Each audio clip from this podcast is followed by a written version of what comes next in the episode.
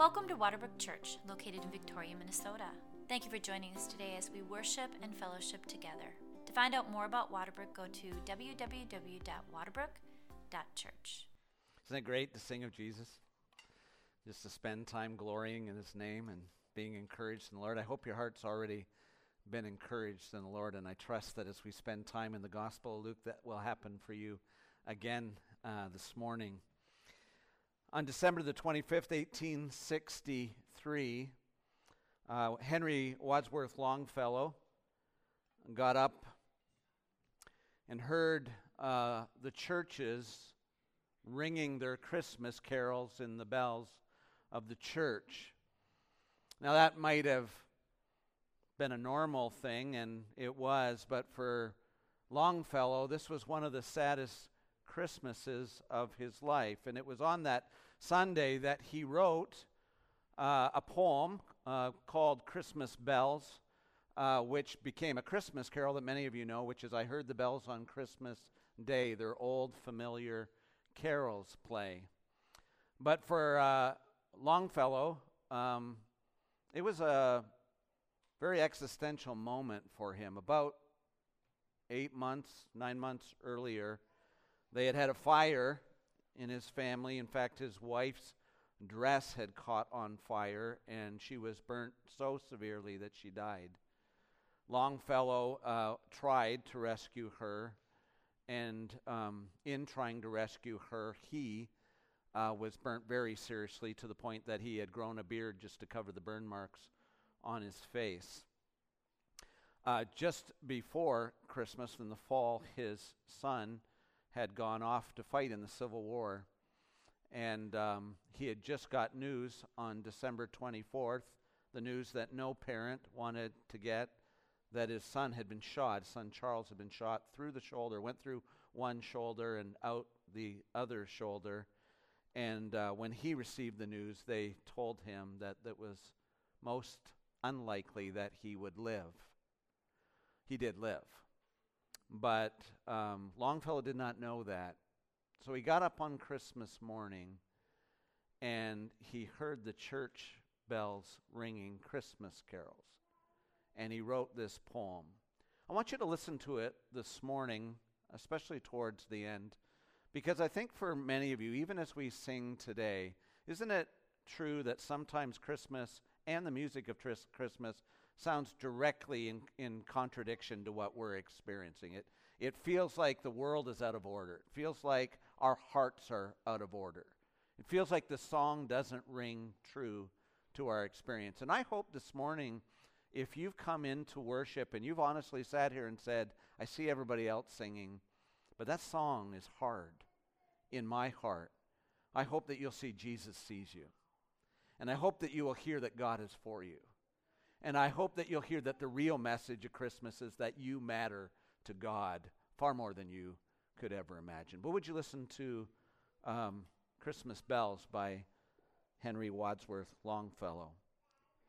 I heard the bells on Christmas Day, their old familiar carols play, and wild and sweet the words repeat of peace on earth, goodwill to men and thought how, as the day had come, the belfries of all Christendom had rolled along the unbroken song of peace on earth, goodwill to men, till ringing, singing on its way, the world revolves from night to day, a voice, a chime, a chant sublime of peace on earth, goodwill to men. Then he, and, and he, he hears in his mind the cannons of the war in the south. And he says, Then from each black accursed mouth the cannon thundered in the south, and with the sound the carols drowned. A peace on earth, goodwill to men. It was if, as if an earthquake rent the hearthstones of a continent and made forlorn the households born of peace on earth, goodwill to men. And I have the last two stanzas I want you to see up here. And in despair, I bowed my head. There is no peace on earth, I said. For hate is strong and mocks the song of peace on earth, goodwill to men. Then pealed the bells more loud and deep. God is not dead, nor doth he sleep. The wrong shall fail, the right prevail, with peace on earth, goodwill towards men. Hope you had never hear that carol again in the same way. So as Jesus is teaching his disciples, he's moving towards Jerusalem, steadfastly towards Jerusalem. And you and I need to see that the message of Scripture all the way through is that God has sent Christ like an arrow to pierce the darkness with light. Christ has entered the world against every inclination in us. 400 years of silence since the last prophet had spoken. Oppression over the under the Roman rulers the people of Israel not hearing God, not seeing God, not having hope. And Jesus making his way towards Jerusalem, calling his disciples to follow him. And they are going to see that, that in this journey of Jesus towards Jerusalem, it will look, you know, he'll, he'll come into Jerusalem and they'll start out by crying, Hosanna. But they'll quickly change the chant to what? Crucify him. Crucify him. As Jesus speaks to his disciples in this passage of Scripture that we've been studying, he's calling them to understand that they are the light that will pierce the darkness in his name. And he's calling them for robust strength against all the darkness and difficulty. That's why, if you look at the very last verse in this section of Scripture, listen to the question that Jesus asks. It says at the end of it, after he tells them of this parable, he says, Nevertheless, when the Son of Man comes, will he find faith on earth? When the Son of Man comes, will he find faith on earth? So here he's marching into the darkness. And that's what you and I need to see. The church is called on mission to penetrate the darkness. And there will be times, there are times, when the darkness is so thick you can't see in front of you. And the only thing you can see is the light of the gospel, the truth and the promises of God. And our mission is to follow Christ into a dark and difficult world, knowing the victory has already been won. And overcome darkness. We are called to overcome darkness with light, and we are to overcome power with weakness, and unbelief with faith. When the Son of Man comes, will he find faith on earth. You and I are to see in this passage of Scripture that as Jesus is speaking to his disciples, he means to encourage them. Look at verse 1. He says, He told them a parable to the effect that they should always pray and never what? Lose heart. You know why Jesus does this? Because we lose heart and we stop praying. Or we pray and pray and pray and then we lose heart. And Jesus tells this parable so that we might see reality not from an earthly perspective, not from a world of injustice and darkness, but a heavenly perspective. Because that's how the, the, the announcement in Isaiah comes that the, the light is penetrated. Those living in darkness have seen a great light. And God has penetrated the darkness. But the hope of victory rests not in us, but God's zeal to advance his kingdom. Jesus is going to Jerusalem. Jesus is going to triumph over sin and death. His disciples will scatter here and there. But he's calling them to steadiness. In Isaiah chapter 9, we like to, at Christmas time, read that section of Scripture. For unto us, what? A child is born. And unto us a son is given, and the government will be on his shoulders, and he will be called Wonderful Counselor, Mighty God, Everlasting Father, Prince of Peace. And of the greatness of his government and peace there will be no end. He will reign on David's throne and over his kingdom, establishing it and upholding it with justice and righteousness from that time for that time on and forever. Isn't that great news? That king will reign in righteousness. Friends, you may not see righteousness, but he is already king. And he is coming again. That second advent, when he comes again, righteousness will reign. And if you've experienced injustice recently, let me announce to you righteousness is coming. As certain as Jesus is king, righteousness is coming. And how do you know that? We often sing at Christmas time, Wonderful Counselor, like we did today, Everlasting Father, you know, Mighty God, Prince of Peace. But I love verse 7. In Isaiah chapter 9, verse 7, it says, The zeal of the Lord Almighty will accomplish this. It's not your zeal, it's His zeal. It's not your ambition, it's His ambition. There will be justice from sea to shining sea because of Jesus Christ. And so, as Jesus has been teaching his disciples, what is he doing here? You can see very clearly, he kind of puts it as basic as it can be in Luke chapter 18, verse 1. Look at the first verse. What does Jesus want for you and me? What does he want for his disciples? It says he told them a parable to the effect that they would always what? Pray and never lose heart. So as we've been going through Luke chapter Luke the last little couple chapters in the Gospel of Luke, what um, Jesus has been teaching his disciples as he's been ministering to them is Jesus has been saying to the disciples, you know what? You, as a people of God, have been called into a special mission and privilege. And I've been saying to us as Waterbrook, Waterbrook, we need to be this people that God's called us to be. We're to be a forgiving community. We're to create a forgiving culture. That if you're struggling with sin, you're battling addiction, you're fighting for your family, you're fighting depression, those kind of things that sin and darkness have brought into the world, Waterbrook should be a place where you would think, I got to be with those people. Because I got to hear again of that Savior who they love and trust. We ought to be a living in an atmosphere of thanksgiving. Remember the the lepers, the 10 lepers go after Jesus has healed them. Only one comes back and gives thanks. But there ought to be a sense that week after week, as we're together, that against even though all the news is bad and over all, all the uh, all the cultural atmosphere is cynical and antagonistic. You ought to be able to walk into worship or interact with one another in the middle of the darkness, and one of us say to one another, Is it not good that God is our God and Jesus is our Savior?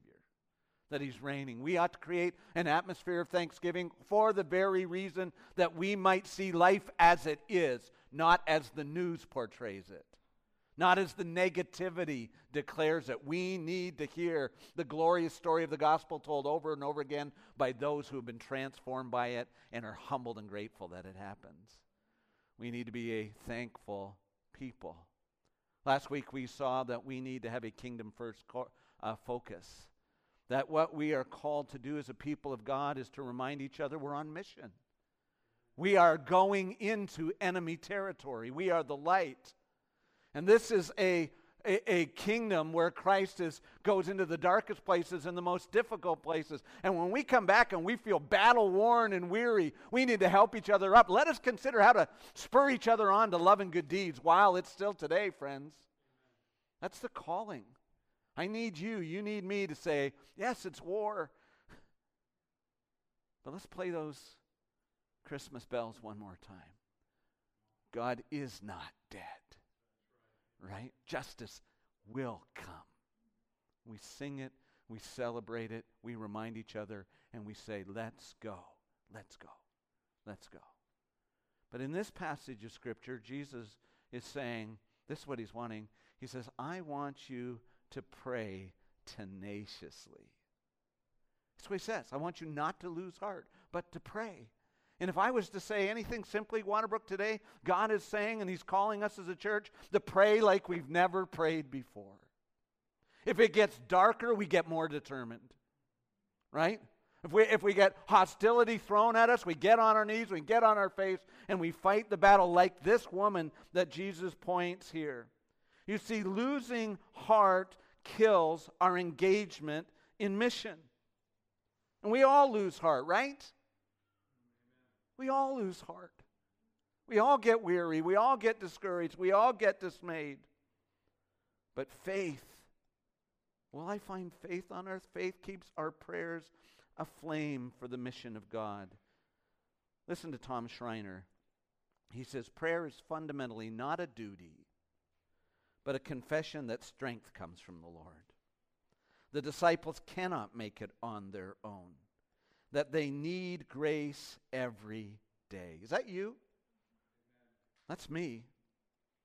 Can I ask you, what season are you in right now? I mean, really, as we've been singing and as we are worshiping, has your soul grown weary? Have you become discouraged? Have your prayers dried up? Have you asked the question, what good is it to pray anymore? We could hear Jesus say, at the end of time, when the Son of Man comes, will he find faith on earth? What if he comes today? I want to ask you this question, Waterbrook. If Christ comes back today, would he find faith at Waterbrook? That's how you're to hear this text. Do you believe that God will do what God has said he would do in the person of his son? So let's let's take a look at this scriptures. We're being called to this determined pray, their earnest praying together as the people of God. And I want you to see in this text of Scripture, he holds up an unusual character, an unjust judge, and a woman. And we, we're meant to look at those two characters to learn something about prayer. And then he turns our, our focus away from those two to the just judge, God himself.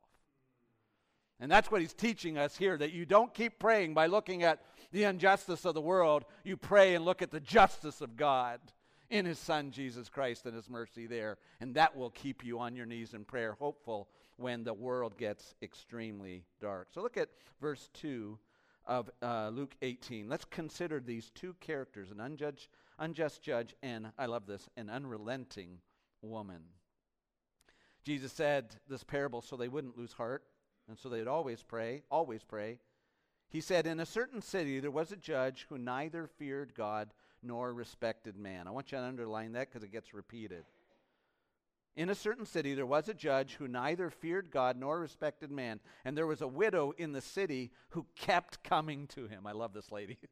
and saying, Give me justice against my adversary. For a while he refused, but afterward he said to himself, Though I neither fear God nor respect man, yet because this widow keeps bothering me, I will give her justice so that she will not beat me down by her continual coming. And the Lord said, Hear what the unrighteous judge says. I, I want you to stop there. That's an interesting thing. He doesn't say, See what the persistent widow does. He's pointing to her for sure. But what he actually says is he says, listen to what the unrighteous judge says. And that's why in the passage, two times he self confesses. He confesses one that he what? He doesn't fear God, and secondly, he doesn't respect people. I just want you to realize that in the Bible, that is why there's no inju- why there's no justice in the world. In the Bible, justice is motivated by two things: reverence for God, a respect for the honor uh, God and a, and a fear of offending Him, and a respect for humanity, a belief that people are made in the image of God and deserve to be tra- uh, treated fairly. I just want you to stop and think about that's how the Bible reads. So if you had any of that, you'd have more justice in the world. I mean, just a little bit more respect for God and fear of God, there'd be more justice. Little more love for humanity and respect for humanity, there'd be more justice in the world. The reason why there isn't is there isn't fear of God and there isn't respect for humanity. That's a simple explanation of why the world has gone awry. So I want you to look at Luke chapter, or sorry, Leviticus chapter 19, because what in effect Jesus is saying is he says, listen to this guy. Two times he repeats it I don't fear God and I have no respect for man. And you know what it's like in the world. You don't have to fear God in this world. You don't have to respect people in this world, and you can still be in a position of power. That's, that's what's going wrong in this situation. No fear of God, no respect for man. And in Leviticus, what, uh, what um, and, and I want you to think about this too. This is affecting most this widow. And in the text in Leviticus, uh, the law is written to protect the outsider and the widow and the, and the, the downcast, the weak and the vulnerable. God is jealously protective of them. And so the way it's summed up is the way that Jesus sums up the, the, the law altogether. He says the law has two commands. What are the two commands? You are to love the Lord your God with all your heart, soul, mind, and strength, and love your neighbor as yourself. That's what this man does not do. So listen to Leviticus chapter 19, verse 13. You shall not oppress your neighbor or rob him. The wages of a hired worker shall not remain with you all night until the morning. You shall not curse the deaf or put a stumbling block before the blind. Why? You shall fear your God. I am the Lord. You shall do no injustice in court. You shall not be partial to the poor or defer to the great. No injustice for the poor or the rich he says. But in righteousness you shall judge your neighbor. You shall not go around as a slanderer among your people. You shall not stand up against the life of your neighbor. I am the Lord. You shall not hate your brother in your heart, but you shall reason frankly with your neighbor, lest you incur sin again because of him. You shall not take vengeance or bear a grudge against the sons of your own people, but you shall what? Love your neighbor as yourself. Why? I am the Lord. And so, as we come to this text of Scripture, and this man says, I don't fear God and I don't respect man, he's essentially thumbing his nose at the law, thumbing his nose at the lordship of God. He doesn't care, he doesn't believe. He's like Pilate when Jesus says, Everyone who's of the truth believes in me or listens to me. And Pilate goes, What? What is truth? He holds Christ's life, he says, in his hands. And of course, Christ's response says, You couldn't do anything unless my Father granted it to you. You see the perspective of Jesus, he sees it on a higher plane. This woman that we are pointed to by Jesus is a vulnerable person. She's a widow. She has no defender. She has nobody who has her back. She's being victimized in some way. We're not told why. And I believe the reason why we're not told why is so that you and I might see in this woman our victimization in an unjust world or the victimization of others. We don't know why it is, but that's how the world goes under sin. It's how the world has been. Like Mary in the Christmas story, she's a nobody, she's an outcast. She's been forgotten, but man, does she cry out for justice. A zeal for justice and a fire for it, make, a fire for making things right was in her heart. I just want to stop and say this. This should encourage some of you. Some of you here today know what it's like to be voiceless and violated, and you don't have to be quiet against this. You have a place to go. You have a God to seek, a face to seek, thank God. And so I want to give a definition of prayer because we have this woman against this ungodly, uh, this un- unjust judge being presented to us, and she presses on and presses in. And so I want to say this woman is an example to us of what prayer is like because she fears God and she fears men. And prayer is an act of defiance against the darkness.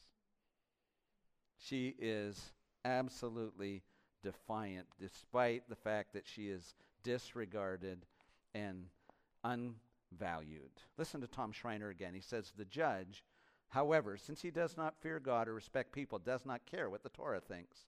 The widow, however, is, and we've been debating on the pronunciation of this between services, I would say indefatigable, because I have some French effect on my life, but I was told it is indefatigable. I disagree with that, but that's. Um, anyway, I wanted to use that word because that's what I want us to think about and be. She regularly pet- petitions him for justice. My dear friends, just think about this. Here is this woman, this 13 year old girl, that the angel Gabriel comes and says, You are going to bear the Messiah. And she's sitting there with the nation of Israel having been hear, not hearing God's voice for 400 years. Now the angel Gabriel shows up, and Mary uh, stands up and goes, You are a God of justice. You're on behalf of the weak. You stand up on, and she rejoices. My soul, my soul magnifies. The, she rejoices in the justice and mercy of God coming into the world. And I, I want to say, isn't it great that a 13 year old can stand up for herself? Stand up because of God and, and rejoice in the justice and mercy of God. And I want to say to all you young ladies that are here today, you stand up with a strong voice for the Lord. You do not have to be silent in an unjust world. You need to hear that God is on the side of those who seek justice and righteousness. But you know what's really interesting? In Luke's gospel, we start out with Mary, who's like 13, who the angel Gabriel comes to, and then we go to later on Anna, who's 84. And I want you to listen to Anna as she has been in the temple in her old age. Her husband died long before. Listen to Luke 2 uh, 36 to 38. There was a prophetess, uh, Anna, the, fa- the daughter of Phanuel of the tribe of Asher. She was advanced in years, having lived with her husband seven years from when she was a virgin, and then as a widow until she was 84. She did not depart from the temple, worshiping with fasting and prayer night and day. And coming up at that very hour, she began to give thanks to God and to speak of him to, who, to all who were awaiting, waiting for the redemption of Jerusalem. I love this. She's been, she's 84 and she has not stopped praying against the darkness. And then Jesus shows up. Can you imagine that day? And she says, I told you, I told you the redemption of the Lord is coming. Talk about faith. Jesus said, I, I'm telling you this parable so that you pray and do not lose heart. I, I want to say, not only should a 13 year old girl believe in the promises of God and stand up against all darkness with confidence and clarity, but an 84 year old woman should do the same thing. Right? In the, in the culture, no voice. In the culture, ignored. But she was not ignored by God. Her, her prayers and her cries out were, God was not indifferent to her. God was hearing. We are meant to hear in Luke's gospel that God heard her prayers and her crying against the darkness. And it's hard for us to imagine that the, the whole range of biblical history is consummated in the coming of Jesus Christ. Yes, God is hearing the cries of all the oppressed down through the ages, all who've been treated, uh, treated unjustly. He's been hearing all of that. But he's been hearing Anna. And he knew Mary and He knows you. That's the difference between God and this unjust judge. So, can I at least start out and say we're to look at this woman and say, we need an indefatigable group of prayer warriors who defy the darkness on their knees. That's what God's calling for here. That's what we need. Waterbrook, we don't do anything. Let's do this. Let's fight the darkness on our knees in prayer. So now, what Jesus does is he immediately goes and he turns our view away from the unjust judge and this woman to God. He turns us and he shows us two characteristics of God. Look at this passage of Scripture. We are to consider the fact that God is exactly the opposite of the unjust judge. Look at verse uh, 7. He says, after he says, Hear what the un- unrighteous judge says, he says, And will not God give justice to his elect who cry out to him day and night. Let's just pause there. What's the answer to the question? Th- this is a rhetorical question. Jesus is saying to his disciples, Will God not?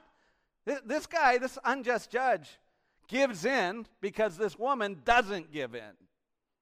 She's tireless and unrelenting. And that's an unjust judge who doesn't fear God and man. You have a just God. Go to him. Will he not respond? Listen to what he says. Will he delay over them? I tell you, he will give justice to them spe- uh, speedily. Nevertheless, when the Son of Man comes, when, will he find faith on earth? What's Jesus saying here? He says, When the Son of Man comes, justice will roll down from the mountains and fill from sea to sea. The earth will be filled with his justice. He's coming. He says, On that day, will anybody be believing, still standing, fighting indefi- indefatigably? I'm going to use that word def- out of defiance. There's my defiance today. Before I die, I'll say it without stuttering, you know. But that's what we're meant to be seeing. Jesus is saying, when I come back, it'll be, I'm coming back quickly. And on that day, it'll be worth it. And on that day you will see it. And so he says, Will God not bring justice to his elect? And I want to look just at that phrase, bring justice to his elect, because those words, justice and elect, declare that God is the opposite of the unjust judge. That, that God, will God bring justice? God is just. It's the opposite. And God has an elect, which is a declaration, one, that God, that God is God reveres God, He's just, and secondly, the elect, God has mercy on people. That's, the declaration there. He is the opposite of the unjust judge. And let's worship that. God, this will sound weird to you, God fears God and God respects men. God loves men. God loves people, humanity. He cares for them. So let's begin with this, because I know this is a weird way to say it, because this man didn't fear God, and I want to say God fears God. I don't mean that God fears God like, woo, he's afraid of himself. The word fear means revere. And God acts justly because God is dedicated to himself as a just God. It doesn't, I'm going to say it doesn't matter because it does matter.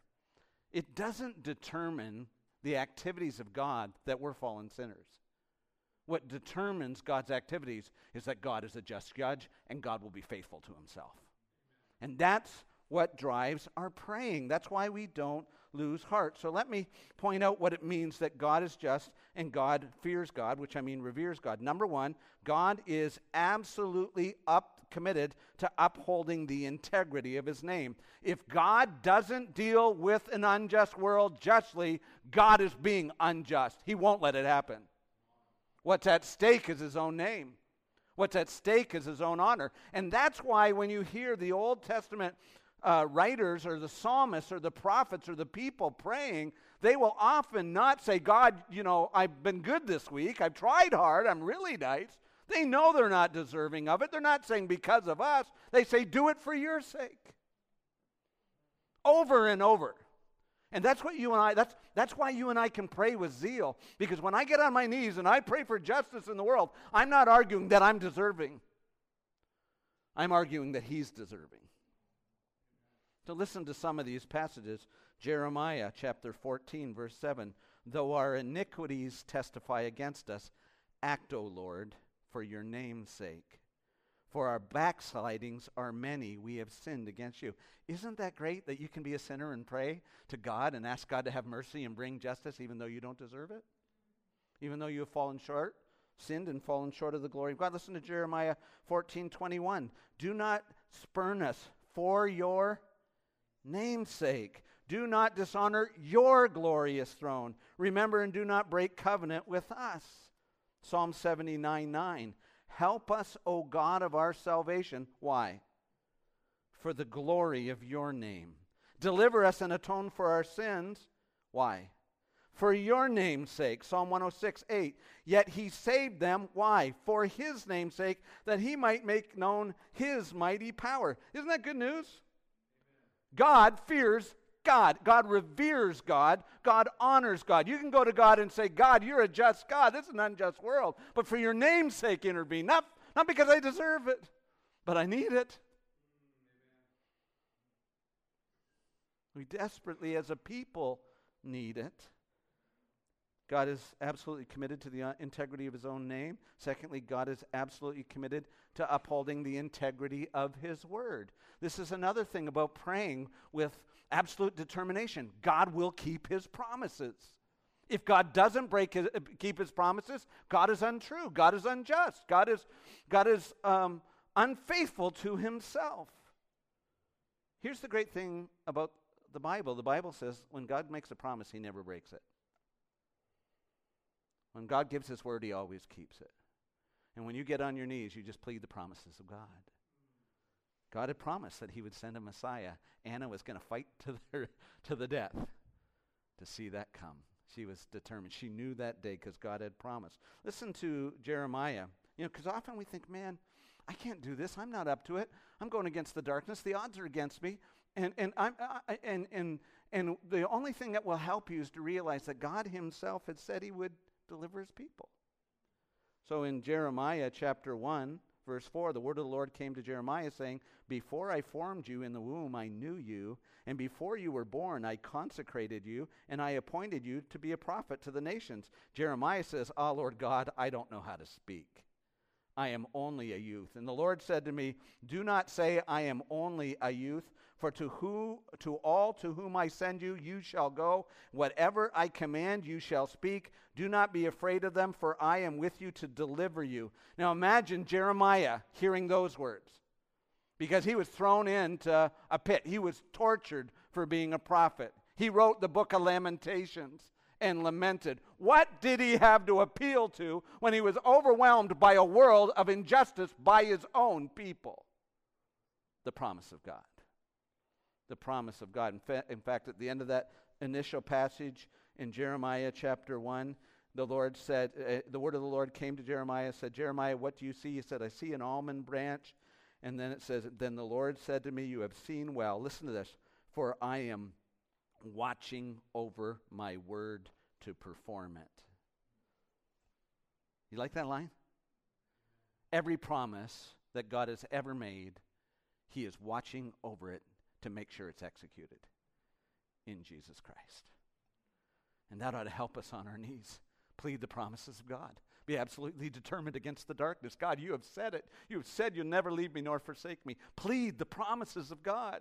Be tireless in doing that. And, and lastly, God is absolutely committed to upholding the worth of his son. You ask yourself, how will I know God will keep his promises? And the answer is the story of Christmas that God did not withhold his own son, but he sent him into the world. And he sent his son into the world that he might redeem you and I. And Paul says in Romans, if God didn't spare his own son, how will he not with him answer every other promise? that he's made. How will he not be gracious? My dear friends, when we sing of Jesus, when we see Jesus coming, when we watch him walk diligently in the Gospel of Luke to the cross of Calvary, penetrating the darkness with his death. You and I are supposed to go, God keeps his promises. And for Jesus' sake, he'll keep them all. That's how the scriptures read. John, the Apostle John, writes in 1 John, I am writing you, little children, because your sins are forgiven for his name's sake. Who's him? Jesus. Jesus died for your sins. We plead the cross. He finished the work on the tree. We have nothing more to accomplish. And God will keep every promise He's made because if He breaks His promise to us that He's given in the Word, He has broken His covenant with Jesus. We're going to take communion this morning. And when we take communion, Jesus is telling us, I made agreement with God on your behalf. Every promise has to be fulfilled at God's bidding. Isn't that good news?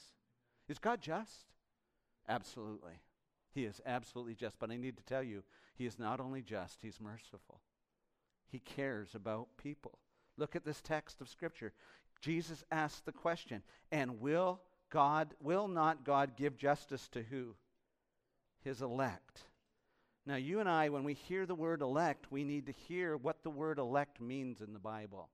And the, the word elect in the Bible always points us to God's merciful disposition towards his people.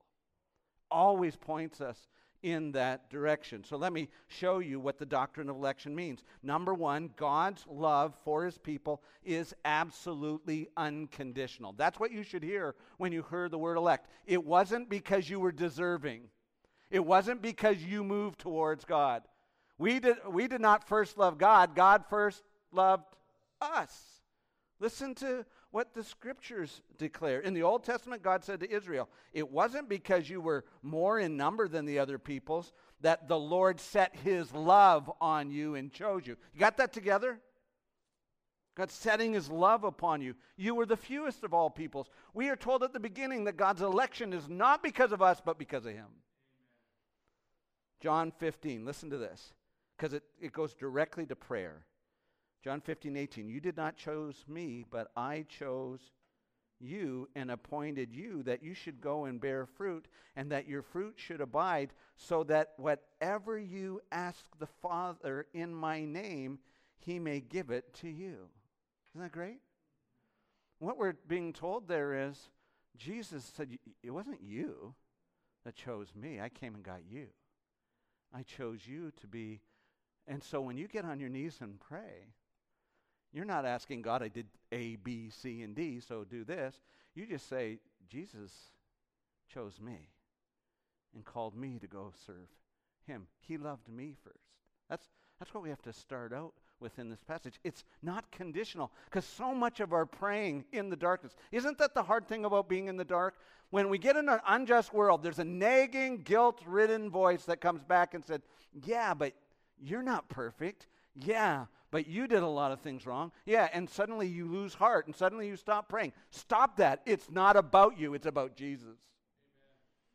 It's about His setting His love upon you. Secondly, this doctrine of election says God's heart towards His people is incredibly merciful. It's actually interesting. In Romans chapter 9, there's one of these very controversial texts talk about the doctrine of election. But you and I need to understand in the doctrine of election being taught in Romans 9, Paul is, of course, grieving over his fellow Jews. And Paul says God could have shown wrath. He could have just shown wrath. But God had a heart of mercy. And God chose to show mercy to us. So listen to Romans 9. He says, What if God, desiring to show his wrath and make known his power, has endured with much patience vessels of wrath prepared for destruction in order to make known the riches of his glory for vessels of mercy which he prepared beforehand for glory. Even us whom he called not from the jews only but also the gentiles. And he indeed says to hosea there were not they those who were not my people i've called my people. And who and her who was not beloved i've called beloved. And in the very place where it was said of them you are not my people they'll be called the sons of the living God. Now, that's what he's saying. There are people that don't belong to me that will belong to me. And the only explanation is this that not only did God see our sin and love us unconditionally, God saw our misery and delivered us from it. That's why Romans chapter 12 says, Therefore, I urge you, brothers, not in view of God's wrath, not in view of God's sovereignty, I in view of God's mercy. Aren't you glad that's what the doctrine of election? If you're, if you're, if you're miserable here, as a child of God, he sees it and he cares about it. He's not like that unjust judge. That widow was right in God's view. Mary was right in God's purview. And God cared about the crying. God acted in, in the middle of the darkness. And you can know that today too. Now, here's a really bad last point I want to make on this because I didn't know how to say it, because there's no vocabulary to say it well. God's love for his people is mind blowing or mind bogglingly liberal. And what I mean by that is it is absolutely incredible. When we say that God chose us to be his people, he is taking us from the pit of sin and guilt and shame, and he is putting us seated with Christ as royalty, as his people forever. Isn't that a marvelous thing? You don't think you matter to God? My dear friends, he sees you just like he sees his son. And listen to Paul or Peter in 1 Peter chapter 2 verse 9 and 10. But you are a chosen race, a royal priesthood, a holy nation. Friends, do not listen to this with a cold and detached heart this morning. Personalize this. This is you in Christ. You are a chosen race, a royal priesthood, a holy nation, a people for his own possession, that you might proclaim the excellencies of him who called you out of darkness into his marvelous light. Once you were not a people, but now you are God's people. Once you had not received mercy, but now you have received mercy. This is what you should be thinking. You're a child of the king. You are a royal priesthood. The God of the universe calls you his own. If, if that's who you are, get your mind in that place. It's really hard to struggle in prayer if you actually believe that's who you are. You can come boldly into God's presence. My dear friends, you can know that today. How do you know that you are a child of God? How do you know that God views you this way, that He loves you and owns you? Here's the simple answer Do you believe in Jesus Christ? Have you thrown yourself on Him? for your forgiveness of sins? And are you trusting in Him? It says in the Bible, to those who received Him and believed on His name, to them He has given the right to be called the children of God. Friends, you can know that today. That should give us boldness against the darkness. If you're facing injustice, you are God's child. Hear this. Not the judge, not what the world says. Hear what God says. He is faithful to his son. Why? Because his son shed his blood for you.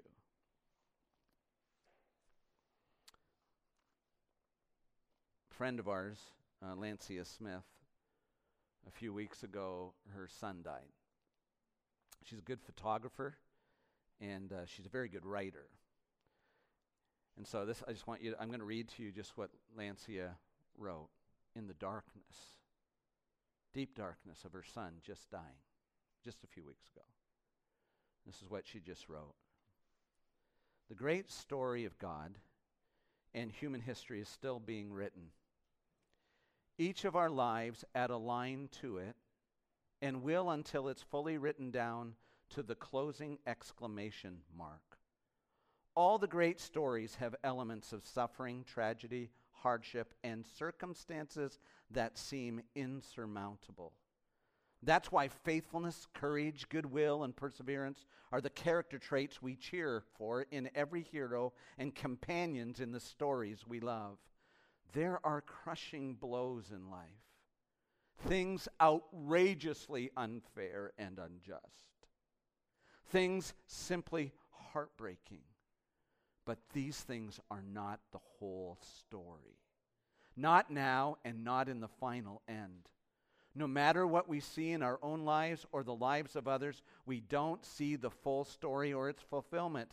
The theater of our story lays beyond the horizon of earth and time. And this is my great comfort. The great story in which we are privileged to play a part has the very best of endings. You imagine writing that right after your son has died? My dear friends, this story. God loves you. God is just. God will keep all his promises. God has sent his son into the world. Will he find faith when he comes back to this earth? My dear friends, I hope so. That you're trusting him and looking to him because when he be- comes back, it will be worth it all. It will have the very best of endings. This does not end in tragedy because we have a just God who loves his people in Jesus Christ. Aren't you glad for that? That's the good news. Waterbrook, this is what I'm charging with today. With that news, we should fight against the darkness with everything we have on our knees. Will you do that with me? Let's do that. Let's pray together. Heavenly Father, as we come to communion and we consider the cross, we realize if God is for us, who can be against us? And we live in a broken world, in a dark world, in a dismal world, often where we grow discouraged and lose heart. And Jesus stops and he looks at his disciples. He's going to the cross, and he not only speaks to them, Father, he speaks to me, and he says, Don't stop. Don't lose heart. Keep praying. This is going to end in glory. And Jesus kept going because he knew his death, his suffering, the worst injustice in the world, Heavenly Father, would mean my salvation. Oh, Heavenly Father, I pray that you'll discourage those who are losing heart, that you'll encourage them, sorry, that those who are losing heart, that you'll give fresh grace today. And I pray, dear God, here at Waterbrook as a church family, you would rise, raise up a group of people like this widow, that we are absolutely determined to lay hold of the promises of God and see the light penetrate the darkness. So help us, we pray, in Jesus' name. Amen. Thank you for joining us today. If you'd like to find out more about Waterbrook Christian Church located in Victoria, Minnesota, go to www.waterbrook.church. Have a blessed day.